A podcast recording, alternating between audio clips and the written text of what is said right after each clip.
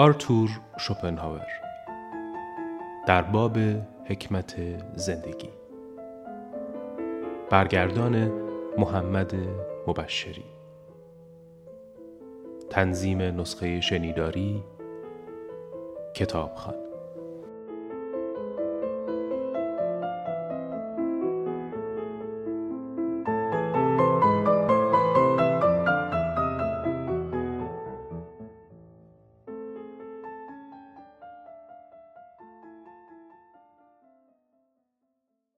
فصل چهارم. درباره آنچه می نماییم یا جایگاه و ارزش ما در نظر دیگران. بخش اول. به علت ضعف خاصی که در سرشت انسان وجود دارد همه ما بدون استثنا برای نظر دیگران در مورد خودمان اهمیتی بیش از اندازه قائلیم. حالا که اندک تعملی نشان می دهد که تصویر ما در ذهن آنان در سعادتمند بودن ما تأثیری ندارد. پس نمی‌توان به آسانی فهمید که چرا آدمیان هنگامی که متوجه نظر مساعد دیگران می شوند و خودپسندیشان ارضا می گردد دلشاد می شوند. همانطور که گربه ها از نوازش سرمست می شوند بر چهره کسی هم که مورد ستایش قرار می گیرد لذتی شیرین نقش می بندد. و در صورتی که او را در زمینه ای تحسین کنند که از قضا ادعای برتری دارد حتی اگر آن تحسین دروغی آشکار باشد برایش خوشایند است هنگامی که آدمی به حادثه ناگوار گرفتار می شود یا دچار کمبودهایی می شود که به دو منبع دیگر سعادت ارتباط دارند که قبلا از آن سخن گفتیم غالبا ستایش دیگران او را تسلی می دهد. و برعکس شگفتا که هر گونه خدشه‌ای به جاه طلبی او وارد شود حال به هر نف به هر درجه یا به هر نسبتی که باشد هر گونه تحقیر هر گونه تبعیض و هر گونه بیاعتنایی او را میرنجاند و غالبا دچار دردی عمیق می کند. اگر این خصوصیت انسان منشأ احساس آبرو باشد ممکن است بسیاری را به رفتار نیک وادارد و از این بابت جایگزینی برای اخلاق باشد و مفید واقع شود اما تأثیر آن بر سعادت خود انسان به ویژه بر آرامش خاطر و استقلال او که برای سعادت بی اندازه اهمیت دارد بیشتر مخل و زیانآور است تا مفید. بنابراین از دیدگاه ما مسلحت آن است که این ضعف را تا حدی مهار کنیم و با تعمق لازم و ارزیابی درست از های زندگی در حساسیت بیش از اندازه خود در قبال نظر دیگران اعتدال به وجود بیاوریم. چه آنجا که ما را می ستایند، چه آنجا که موجب رنج ما می شوند. زیرا این دو با هم فرقی ندارند. اگر چنین نکنیم، بنده نظر دیگران و افکار آنان باقی میمانیم. هوراس می‌گوید آنچه کسی را که تشنه ستایش است بر زمین میکوبد یا به عرش می‌برد چه ناچیز است پس ارزیابی درست از آنچه در خود و برای خود هستیم در قیاس با آنچه دیگران درباره ما میاندیشند در سعادت ما سهمی بس بزرگ دارد. پر کردن زمان عمر یا محتوای عمر یعنی موهبت هایی که تحت عنوان آنچه هستیم و آنچه داریم بررسی کردیم در حیطه اول قرار می گیرد.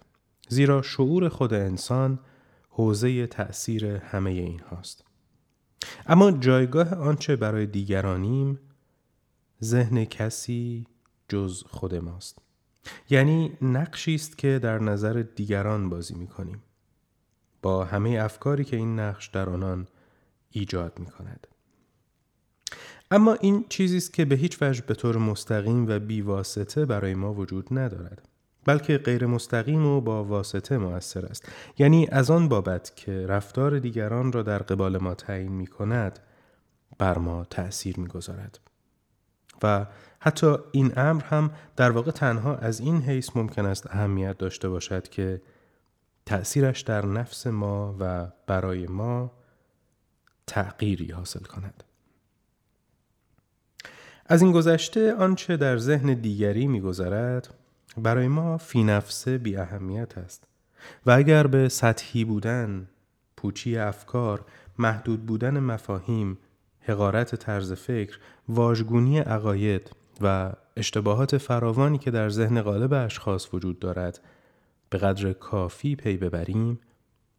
و علاوه بر این اگر به تجربه بیاموزیم که مردم با چه تحقیری از کسی سخن می‌گویند که حالا دیگر حراسی از او ندارند یا گمان می‌کنند حرفشان به گوش او نخواهد رسید در این صورت به تدریج در برابر نظر دیگران بی می شویم. به ویژه اگر مثلا یک بار شنیده باشیم که گروهی ابله درباره بزرگترین مردان چه می‌گویند و چگونه آنها را تحقیر می کنند. در آن صورت می‌فهمیم که هر کس ارزش بسیار برای نظر مردم قائل باشد در واقع دارد بیش از اندازه آنها را محترم می شمارد. به هر حال کسی که سعادت خود را در میان آن دو قسم موهبتی که قبلا به آن پرداختیم جستجو نمی کند بلکه در این قسم سوم می جوید یعنی نه بر مبنای آنچه واقعا هست بلکه بر مبنای آنچه دیگران از او تصور می کنند چون این کسی امکانات بسیار ناچیزی برای سعادتمند شدن دارد زیرا شالوده سرشت و در نتیجه اساس سعادت ما به طور کلی بر پایه طبیعت حیوانی ما استوار است از این رو سلامت برای راحت و رفاه مهمترین عامل است و در درجه دوم لوازمی که ادامه حیات ما را ممکن می سازند. یعنی درآمدی کافی و بدون دغدغه. احترام، شوکت، مقام و شهرت هرچند برای بعضی اشخاص ارزشمندند اما نمی توانند با آن موهبت های دیگر برابری کنند و نه جایگزین آنها شوند. برعکس اگر لازم باشد هر کس بیدرنگ اینها را فدای راحت و رفاه و سلامت خود می کند. می توانیم احساس سعادت خود را گاهی با توجه به این حقیقت افزایش دهیم که زندگی ما در درجه اول و به طور واقعی در درون پوست خودمان جریان دارد نه در انظار دیگران. و در نتیجه وضع واقعی زندگی شخصیمان که تحت تاثیر سلامت، مزاج، توانایی ها، درآمد، همسر، فرزندان، دوستان، محل سکونت و غیره قرار دارد صدها بار برای سعادت ما مهمتر از آن است که دیگران به دلخواه خود در مورد ما چه می اندیشند.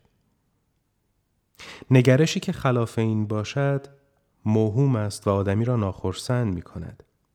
و اگر کسی بر این عقیده پافشاری کند که آبرو عزیزتر از عمر است در واقع دارد می‌گوید زندگی و خوشی ما چیزی به حساب نمی آید و آنچه دیگران درباره ما می اندیشند مهم است.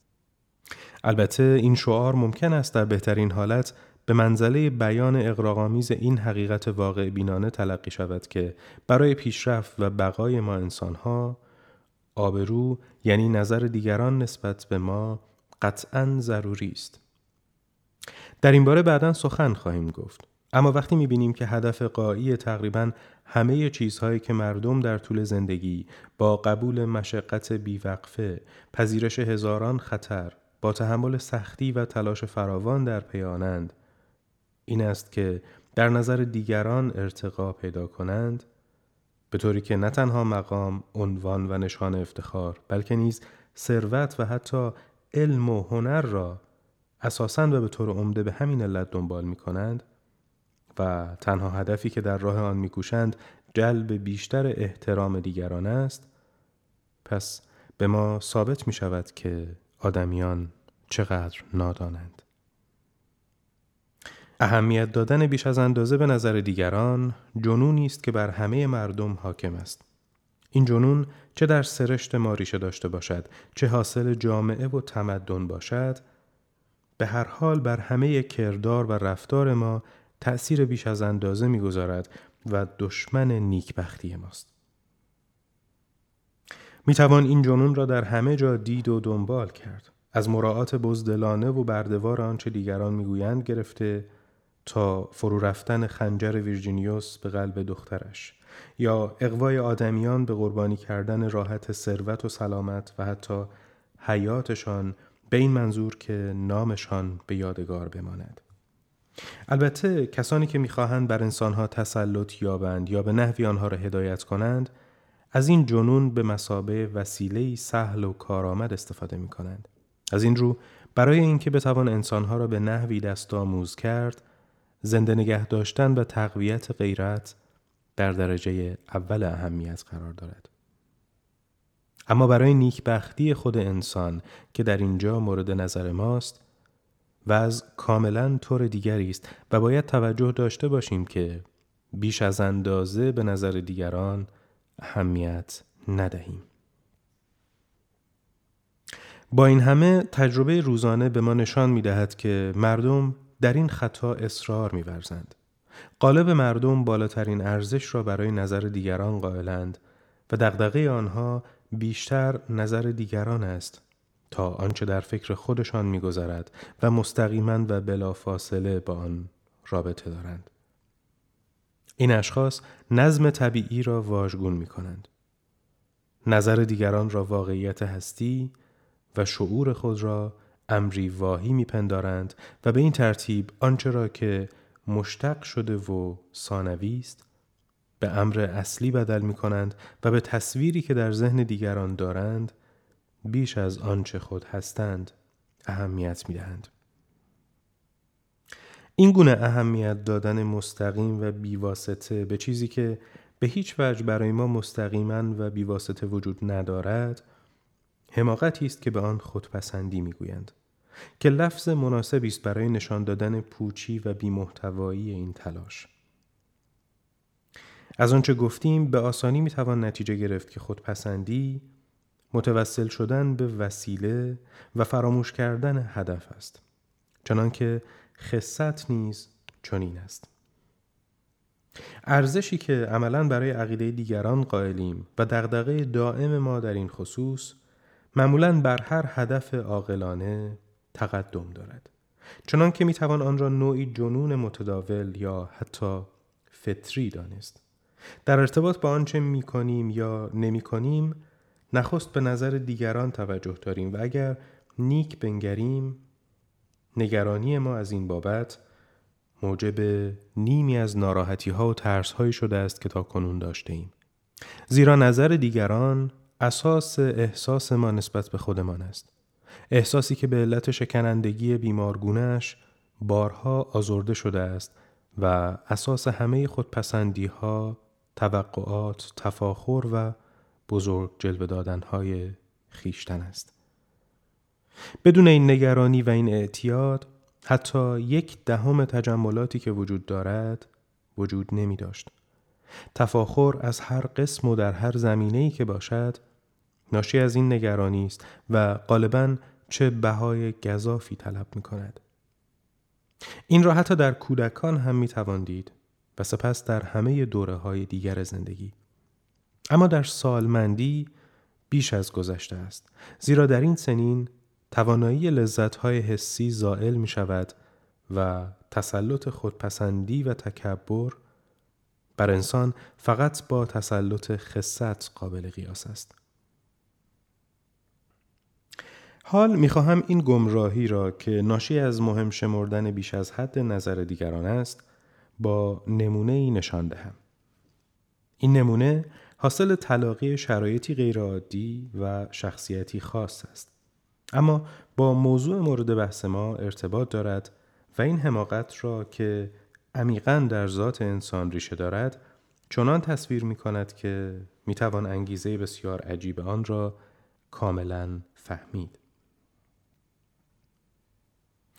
آنچه در ادامه میشنوید بخشی است از گزارش مفصلی در روزنامه تایمز به تاریخ 31 مارس 1846 درباره اعدام تامس ویکس کارآموز کارگاه که برای انتقام گرفتن از استادکار خود او را اخیرا به قتل رسانده است.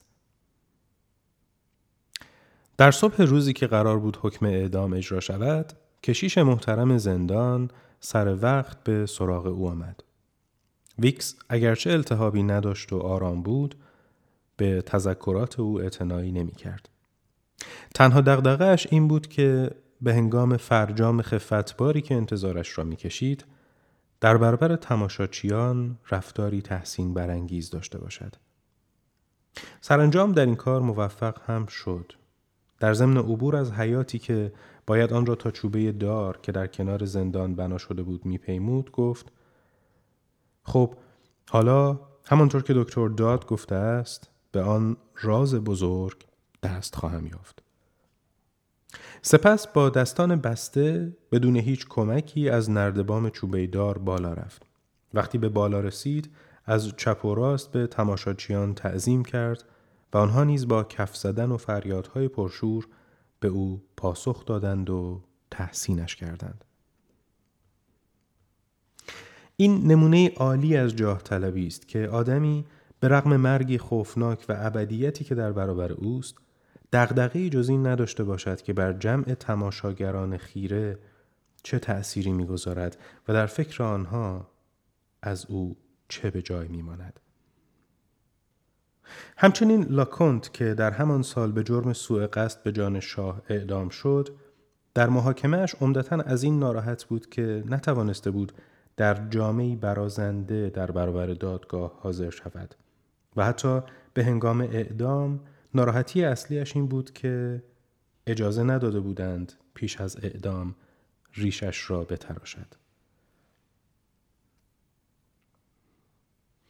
این خصوصیات آینه است که می توانیم ذات خود را در آن ببینیم.